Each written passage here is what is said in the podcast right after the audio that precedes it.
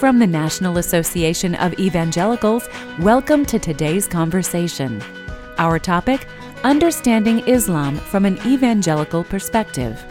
Host Leith Anderson, NAE President, talks with Joseph Cumming, pastor of the International Church at Yale University. Today's conversation is brought to you by the Christian and Missionary Alliance. Worldwide, 6 million Alliance believers in 20,000 churches exalt and proclaim Jesus in 180 languages and dialects. Each year, tens of thousands of people find true hope and joy for this life and the next through the loving outreach of the Alliance. Learn more at cmalliance.org. And now, let's join in. I'm Leith Anderson, president of the NAE, here with Joseph Cumming. Joseph's academic background is impressive. He holds a bachelor's degree in religion from Princeton University, a Master of Divinity with a concentration in cross cultural studies from Fuller Theological Seminary, a Master of Arts and a Master of Philosophy from Yale University, and he is completing his PhD at Yale in Islamic Studies and Christian Theology. Joseph lived in the Islamic Republic of Mauritania for 15 years, where he served as director of Doulos Community, a Christian humanitarian organization. He speaks fluent Arabic as well as several other languages, and he is an ordained Christian minister in the Assemblies of God, which is a member denomination of the NAE.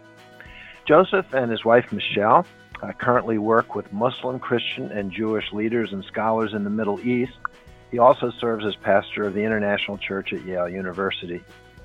He knows Islam on an academic level and through years in relationship with Muslims, and he comes with a distinctly evangelical perspective. So he is highly qualified to guide us in this conversation on understanding Islam. Thanks for being with us, Joseph. Thank you, Leith, and thanks to the uh, NAE for uh, giving attention to the Muslim world. So, first, uh, tell us about your work with leaders and scholars in the Middle East. Well, this uh, began in the 1990s during the years my wife and I were working in the Islamic Republic of Mauritania as we began to develop relationships with Muslim leaders who had um, never encountered an Arabic speaking Christian before. Not that there aren't others, but that they hadn't met them and uh, who wanted to simply ask questions about what Christians believe.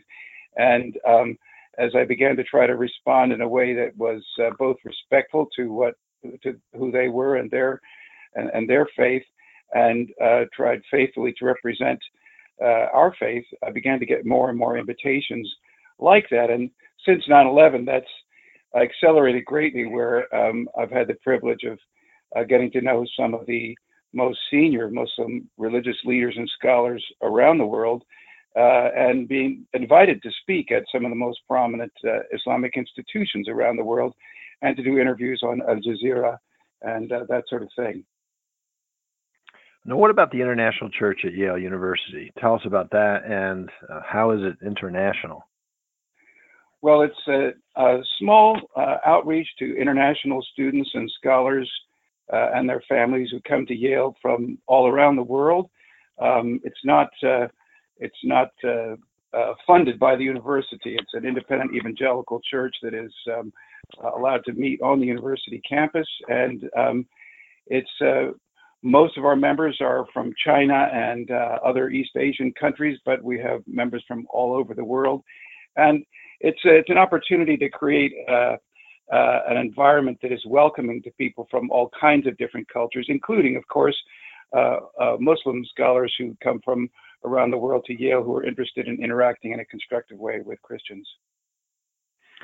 Joseph, you have thoroughly studied the Quran, and I'm going to ask you a few questions here that I know are impossible to briefly answer, but how would you summarize its main message or teaching? Maybe tell us some of the distinctions between historic biblical Christianity and Islam? Well, I think my Muslim friends would want me to say that the main message of the Quran is twofold. One, that there's no God except the one God, and second, that Muhammad is the messenger of God. Uh, as I read it as a Christian, uh, I, I see its central message being uh, turn away from worshiping idols, turn to worshiping the one God who created the universe, who is the same God worshiped by Christians and Jews. Uh, turn away from sin, prepare for God's eschatological just uh, judgment. That's sort of the the heart of the message of the Quran, as as I understand it, as I read it. Um, and of course, uh, what I've said there is something that Christians, of course, can uh, strongly agree with. Um, there are nonetheless some very, very important distinctions between the message of the Quran as traditionally understood by Muslims and historic biblical Christianity. Um, uh, Christians, of course, believe that the one God who created the universe is ultimately manifest in the incarnation uh, uh, in the person of Jesus Christ, and that Jesus uh, laid down his life for us in love on the cross to atone for the sins of the world and, and rose again from the dead, and that uh, the one God is triune. Uh, now, Muslims generally understand the Quran to deny precisely those points. They generally, let's say 99.9% of Muslims, see the Quran as saying that the one God is not triune, that the one God, uh, although they recognize that Jesus is the Messiah, that they read the Quran specifically says that Jesus is the Messiah, that he is the Word of God, that he did miracles, that he healed the sick, that he raised the dead. Nonetheless, Muslims traditionally understand the Quran as saying he's not the Son of God, he is not God incarnate, and that he did not die on the cross, and therefore uh, his death did not atone for the sins of the world. Um, Muslims also generally, again, about 99% of Muslims understand the Quran as saying that the text of the Bible has been changed, so that although in its original form it was the Word of God, uh, they believe it no longer is. Now, I actually think that um, that is not necessarily how the Quran needs to be interpreted on those points. And uh, part of my work as a scholar, which you can see on my website, uh, a number of articles I've published on www.josephcumming.com, is that uh, many Muslim, very prominent and influential Muslim scholars through the centuries have inter- interpreted the Quran differently on those points. But uh, regardless of that, uh, let's just acknowledge those are not just small distinctions. The Trinity, the Incarnation, the cross, and the integrity of the Bible is, from the Christian point of view, not just extremely important. These are the things on which our salvation depends uh, uh, in, in, from the Christian point of view. So these are, although we have a lot in common with Muslims, uh, there are also some very, very important distinctions to be recognized. A frequent discussion point comes up on whether Christians and Muslims and Jews all believe in the same God. So, as a scholar, as a friend, uh, how do you respond to people when that issue comes up? Yeah, so um, that is a question I do get constantly asked when I speak in churches in this country. Um, let me first, it's got multiple uh, layers to it. So let me en- answer some pieces. First of all, um, people want to know is it okay uh, to refer to God as Allah? And I think that's a simple question because uh, Arabic speaking Christians and Jews were referring to God as Allah centuries before Muhammad was born, century before Islam was founded. There is no other word in Arabic for God. And if you read any Christian translation of the Bible in Arabic, you'll see it says, For Allah so loved the world that he gave his only begotten Son. So I think that's um, that's sort of a, a, a, an unfounded concern. And even uh, you know, in the Aramaic language, which which Jesus spoke, which is cognate to Arabic, the word for God, Allah, is what Jesus said on the cross when he said, "Allahi, Allahi, lama sabachthani." Um, a second question. So, so, so I think that is a uh, that, that's something we don't need to be worried about. But um, that doesn't necessarily mean that what we mean by God and what Muslims mean by God is the same thing. And, and in answer to the, to the question, do are we worshiping the same God? I think the answer has to be uh, yes and no, but mostly yes. Now let me unpack that. Yes, in one sense. No, in another sense. Yes, in the sense that uh, Muslims are seeking to worship the one God, the only God who created the universe and who will judge us at the last day. Christians are seeking to worship the one God, the only God who created the universe, who will judge us at the last day. There cannot be two different one gods who are two different gods who created the universe and two different uh, eschatological, eschatological judges. By, by, by, by, by, by the inherent nature, the meaning of those words, we can only be referring to one God. There aren't two different gods competing for that job. Um, at the same, so so that's the sense in which, of course, yes, the answer is yes. But another sense, the answer is no, in the sense that what Muslims understand God to be like and what Christians understand God to be like uh, is different in some very important ways. And I've you know mentioned that already that Christians understand uh, God to be uh, triune. Uh, Christians understand uh, that one triune God as having revealed himself ultimately in the incarnation in the person of Jesus Christ and as having shown his love toward us in the death and resurrection of Christ. And Muslims generally, I'm, I'm generalizing about 99% of Muslims would would disagree with that. And so, and, and as I said, those are not just obscure minor differences. Those are differences which, from the Christian standpoint, we believe is are necessary to salvation. So, in that sense, our understanding of um, of who God is and how we relate to God is is deeply different. And to say we worship the same God can um, be understood or at least misunderstood as implying those things don't matter. And in fact, I've uh, I've often observed that when a Christian speaker will say we worship the same God, many Muslims and Christians who hear that said think the speaker is implying the differences over Trinity, incarnation, and cross don't matter, and obviously they do matter in a huge way. But finally, I would say, although I say yes in a sense and no in another sense, I say mostly yes, and that is to say, uh, most Jews, that is non-messianic Jews, would take the same view on those issues as Muslims. They would agree with Muslims on, on those issues. And I think there is no theologically or intellectually consistent basis on which to say Muslims and Christians are worshiping two different gods, but uh, Christians and Jews are worshiping the same God. Uh, if if you want to claim that Muslims are worshiping a different God because they don't see the God as triune and as incarnate in Christ, then you have to say that Jews are worship, worshiping a different God.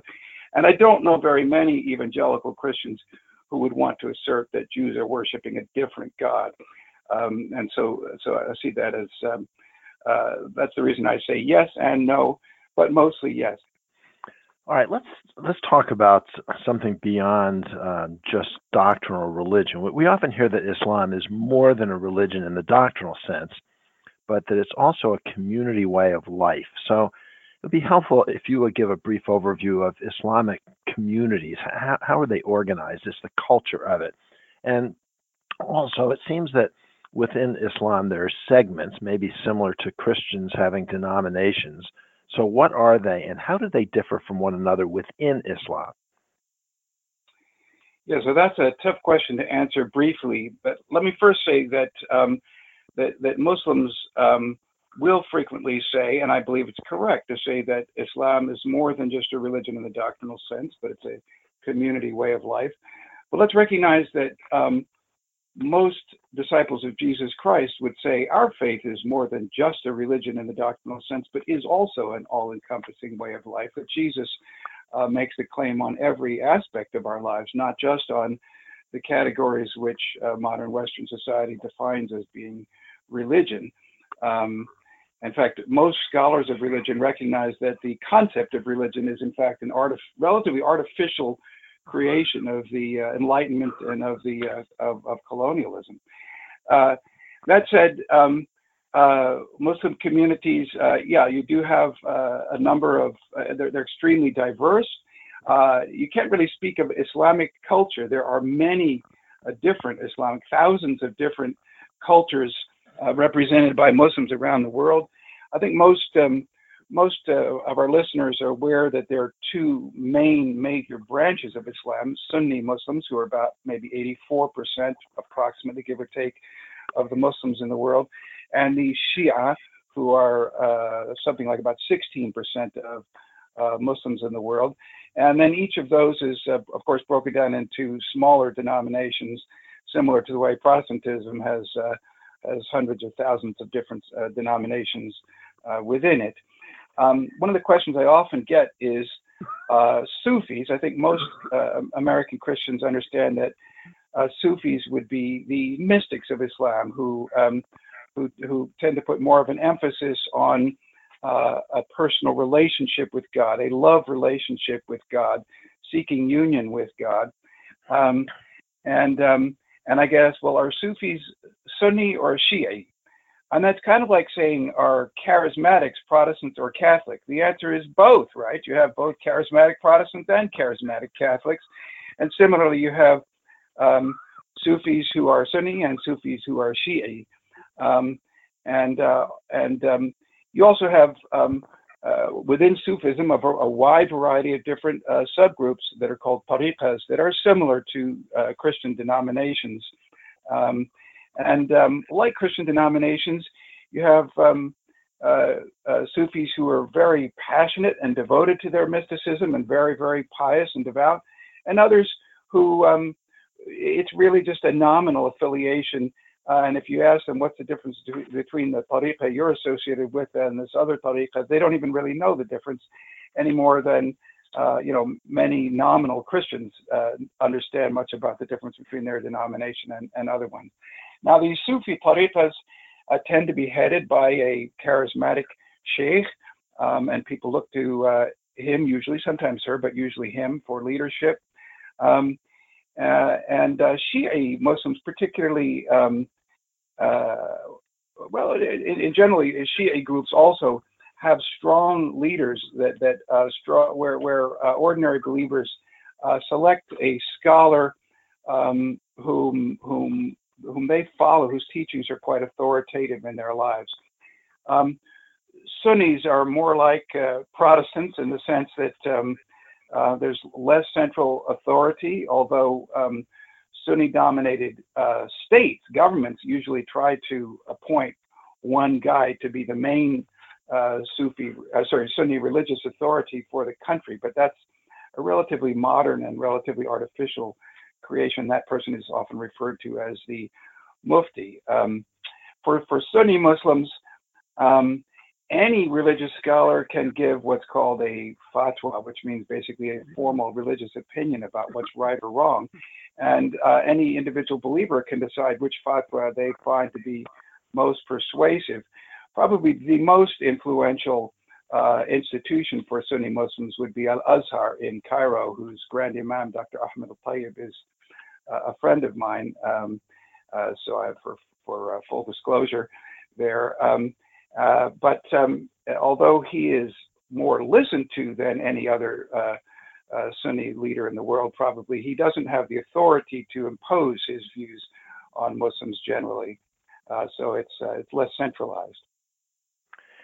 All right, we've talked about differences within Islam again on the doctrinal level, but what about from country to country? So you're you're an American. You were born and raised in New York City. You spent 15 years in Africa, in Mauritania. Um, I was in Mauritania, and one of the cabinet members said we are a 100% pure Muslim country. So, what's the difference between Muslims exercising their faith overseas in a predominantly Muslim country and those who are in the United States or in Europe and how they practice Islam here or in Europe?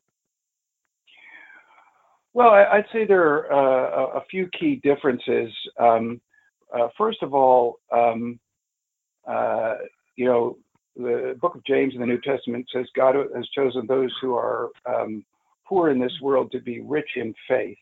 And you, you, generally find around the world that uh, that people who have less money tend to be more devout. Um, and you know, Mauritania is one of the poorer countries in the world, and Mauritanians tend to be more devout um, than their American Muslim co-religionists. In fact, more devout than the average American Christian, uh, American Christian. Um, and that richer Mauritanians, some of them are quite devout, but some of them are less devout than some of their poorer neighbors. So that's one factor.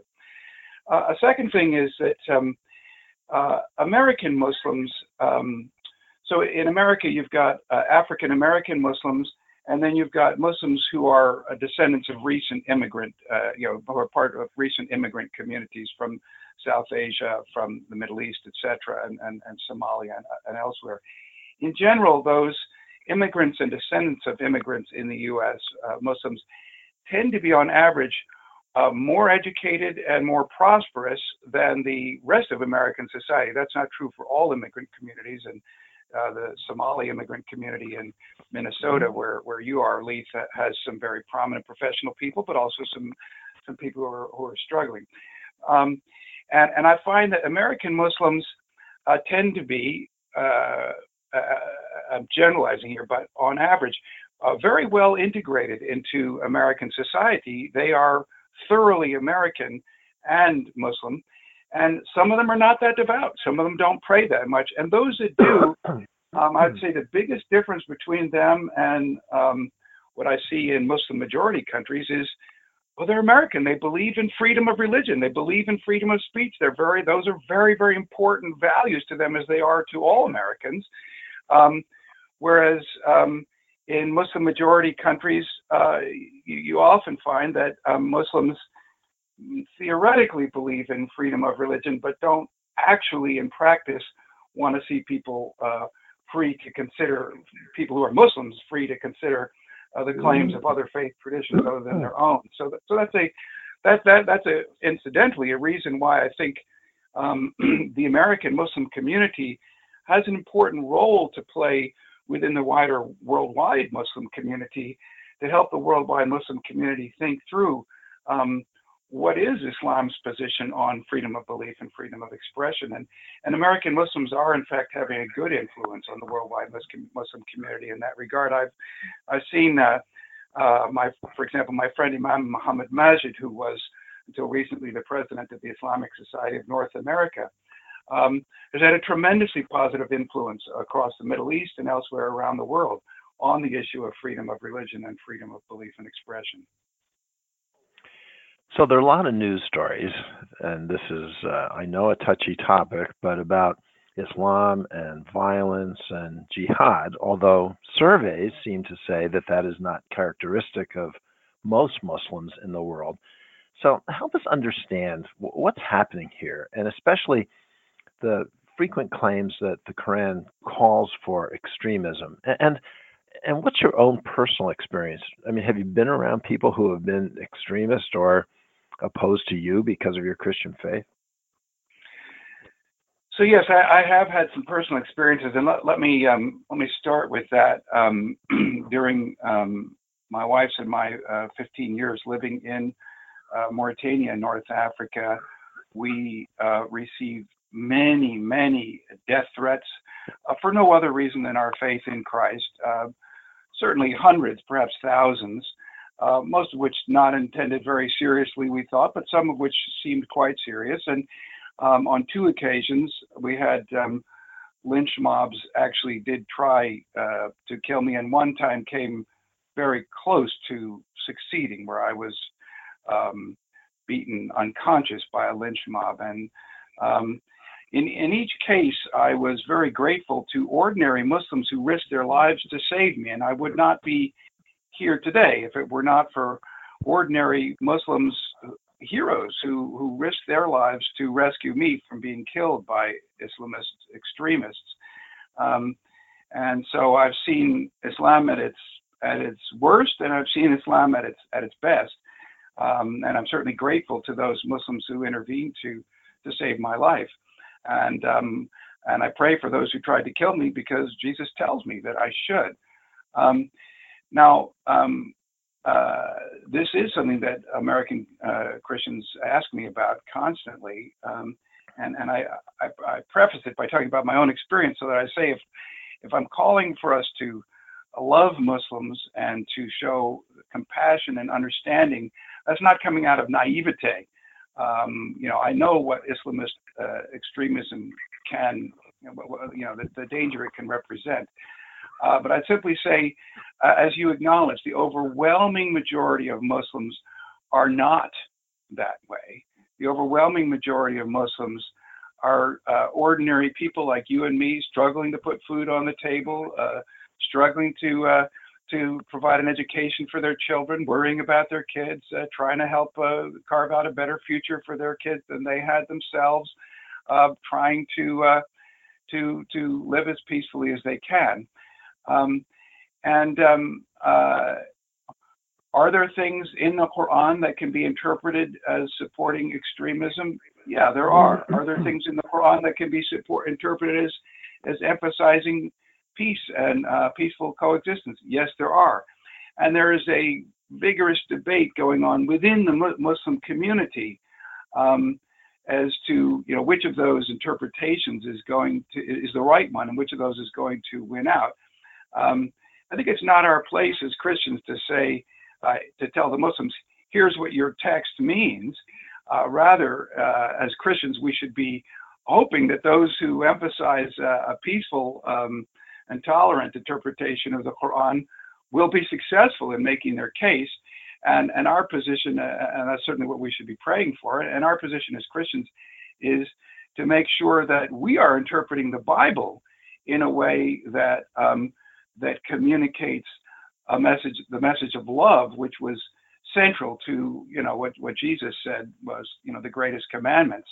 Um, regrettably, I think uh, most Muslims, if you were to ask them about their encounter with Christians, their encounter with Christianity, and what kind of message from the Bible they are getting from their interaction with Christians. Unfortunately, I, you know, most most Muslims would tell you um, their experience of Christians and Christianity has not been one that uh, puts love at the center, but actually is one that puts uh, hatred and violence at the center. So I think we need to, um, even as we rightly are um, uh, paying close attention how Muslims are interpreting the Quran, we also need to give attention to whether um, we are um, making sure that the message that comes across through our preaching and through the way we live in relation to Muslims is one that communicates the love of Jesus Christ. That comes around to a big practical last question here, and that is what should Christians, and especially evangelical Christians in America, what, what should we be doing in relating to Muslims? There's a recent article in uh, Christianity Today magazine that says that most evangelicals have never even personally met a Muslim. So, what should we do? What should our approach be? And yeah, what's your practical advice? Yeah, well, thank you, Lethan. That's probably the most important question you could have asked, and so I'm I'm kind of glad you you're um, you're coming to it towards uh, as we near the end of this interview because uh, I think that's um, what I really want to uh, us to leave people with, and that is um, you can build friendships with Muslims, and just as um, many, if not most, evangelical Christians in this country have never personally met a Muslim. Uh, many, many Muslims in this country have never had an experience of a Christian reaching out to them as a friend and um, saying, "Hey, I just want to get to know you as a human being." And um, you know, uh, the most important thing you can do, I think, is to develop friendships and to show hospitality. In although there's not one Muslim culture in the world virtually all Muslim majority cultures strongly emphasize hospitality as being extremely important. And um, well, hospitality is important biblical value. Um, you know, invite someone over to your home. Uh, and by the way, when you invite them over, make sure to, to uh, set food and drink in front of them, and obviously not pork or alcohol. I think people understand that.